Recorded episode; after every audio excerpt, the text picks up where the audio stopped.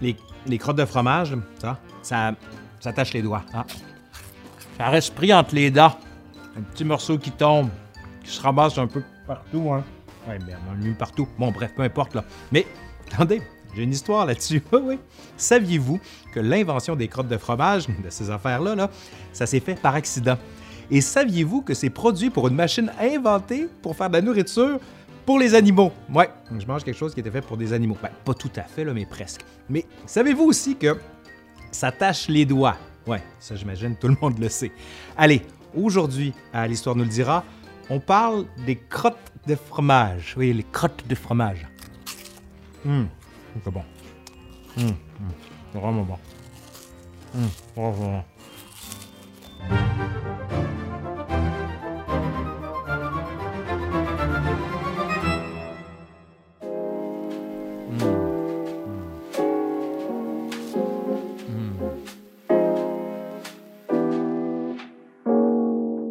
Les crottes de fromage ont été inventées par la compagnie Flackhall, située à Beloit, au Wisconsin. Bien sûr, tout ça, c'est aux États-Unis. C'est une compagnie qui produisait de la nourriture pour les animaux. Claire Matthews, un des fondateurs de la Flackhall, a développé un broyeur pour le maïs. Une fois broyé, le maïs passe dans une vis sans fin et ressort en flocons. Le but de son invention, faire de la nourriture pour les vaches. L'avantage de la nourriture broyée, ben, elle est plus facile à mâcher et à digérer pour les animaux. Ouais, comme les crottes de fromage. La nourriture était aussi plus facile à conserver et il y avait aussi moins de pertes. Matthews va faire breveter son système en 1932, puis une version perfectionnée de celui-ci en 1938. Avec deux partenaires, Matthews a fondé la Flackhall, qui commercialisait la nourriture pour animaux faite à partir du fameux broyeur. L'histoire a cependant pris un tout autre chemin quand, par hasard, c'est ce qu'on raconte, une autre utilisation est trouvée au broyeur. Pour enlever les résidus de maïs broyé, on mettait du maïs humide, auquel les morceaux secs s'agglutinaient. Le tout sortait ensuite après avoir passé dans la vis sans fin. Cependant, lorsque la machine tournait depuis un certain temps, elle était chaude. Celle-ci faisait gonfler le maïs comme du popcorn. Cette drôle de matière intriguait. Edward Wilson a décidé d'en ramener chez lui. Il les a fait frire et les a fait goûter à ses parents et amis. Et ce fut un succès lorsqu'il les a servis avec du fromage. La direction de la compagnie a ensuite décidé de les commercialiser. Flackhall a déposé ensuite un second brevet en 1939 pour ce fameux procédé de transformation. Mais la Seconde Guerre mondiale a empêché la commercialisation du produit. Flairant la bonne affaire, Harry Adams, l'un des propriétaires de la Flackhall, a créé sa propre compagnie avec ses deux fils, la Adams Corporation. Adams a racheté la Flackhall en 1946 pourquoi ne pas avoir simplement racheté les parts des deux autres investisseurs? La Flacard était surtout connue pour vendre la nourriture aux animaux. Donc, de vendre la nourriture aussi aux humains, ben disons que c'est pas super comme modèle d'affaires. Donc, il s'est dit, on va faire ça d'un autre côté. Les Corn Curls sont mis sur le marché en 1946. Ils étaient à saveur de fromage. Après être sortis de la vis sans fin, on faisait frire les morceaux de maïs gonflés. On les laissait ensuite sécher, puis on les plaçait dans un mélange de fromage, d'huile et de sel. De nos jours, les compagnies utilisent plutôt du fromage en poudre. Et tout ça est un succès phénoménal, bien sûr. Deux autres usines sont ouvertes et la compagnie domine le marché durant les années suivantes. Le succès des Corn Curls a incité plusieurs compétiteurs à se lancer dans le marché avec un produit similaire. C'est le cas des frères Elmer en Louisiane, qui commercialisaient eux aussi leur crotte de fromage en 1946 sous le nom de Chi Whiz. Le nom me fait penser à quelque chose. Voyons, voyons, à quoi ça me fait penser? Cheese Whiz, Cheese Whiz, Cheese Whiz, Cheese Whiz, Cheese Whiz, c'est ça, Cheese Whiz. Les frères Elmer prétendaient avoir inventé les crottes de fromage. Ils auraient eu l'idée après avoir vu des broyeurs destinés à faire des flocons pour la nourriture des animaux à l'exposition universelle de Chicago de 1933. ce n'est pas impossible. Mais c'est plus probable que l'idée soit venue de gens qui opéraient de telles machines. La compagnie Elmer est toujours active en Louisiane. Une autre compagnie, Humpty Dumpty, est fondée en 1947 dans le Maine. Elle fabrique différentes croustilles, dont ces fameuses crottes de fromage. Elle est encore aujourd'hui très populaire dans le nord-est des États-Unis et au Québec. Cependant, le principal compétiteur de la Adams Corporation était Frito. Le fondateur Elmer Dolan a produit les premières croustilles de maïs en 1932. Il a commencé à en fabriquer dans son garage de San Antonio, mais le succès était tel que moins d'un an après ses débuts, il possédait sa propre usine à Dallas. Frito a ensuite poursuivi son expansion. En 1948, Frito a mis sur le marché ses crottes de fromage qui se nomment des Cheetos.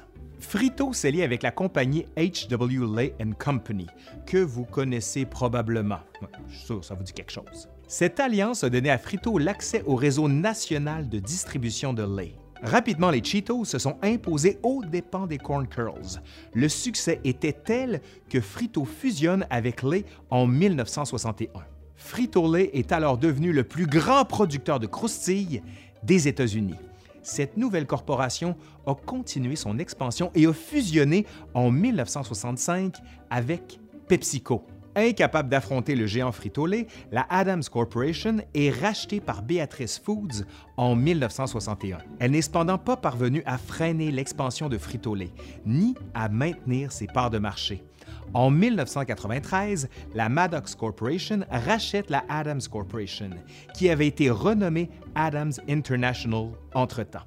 Qui est la Maddox Corporation? Une des compagnies qui fabrique des machines industrielles spécifiquement pour la fabrication de croustilles. Elle s'est développée en fournissant des machines à fritoler.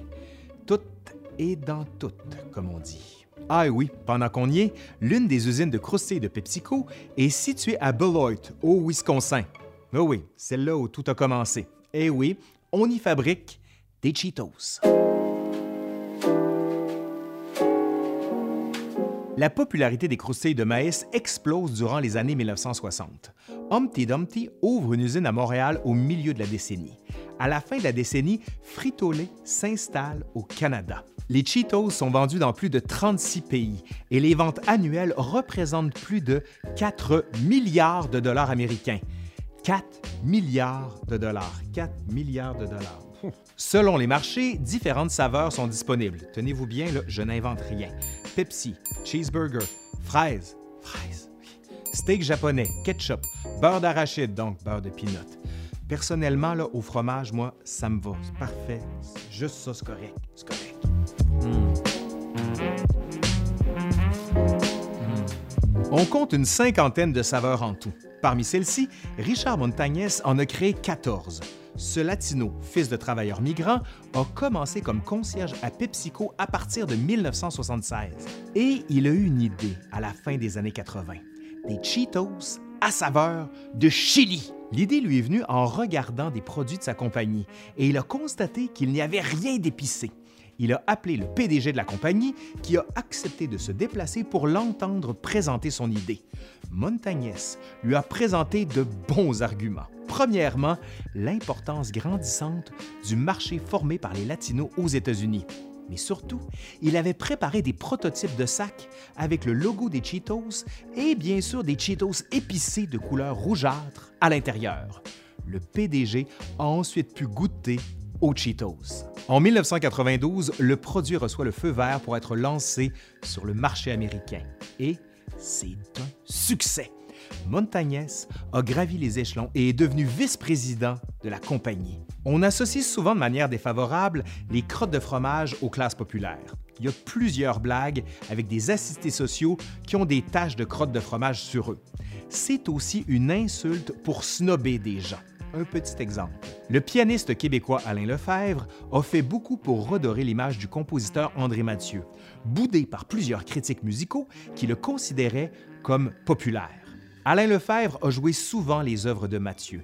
Après une série de spectacles qui totalise 6000 personnes, un journaliste avait snobé les spectateurs en les qualifiant, et je cite, de mangeurs de crottes de fromage.